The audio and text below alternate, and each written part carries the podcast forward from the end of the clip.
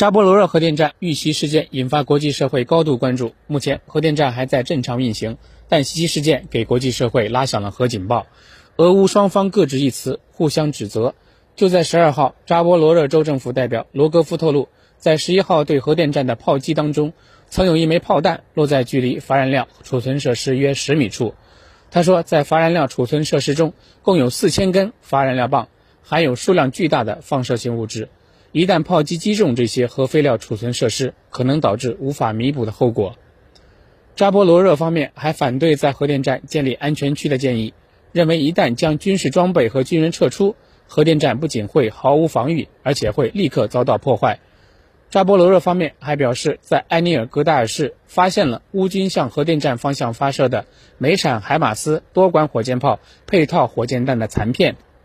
目前，俄乌双方都表达了推动国际原子能机构访问核电站的意愿。中国常驻联合国代表张军指出，只有推动局势降温，早日恢复和平，才能从根本上解除核风险，减少误判，避免出现意外。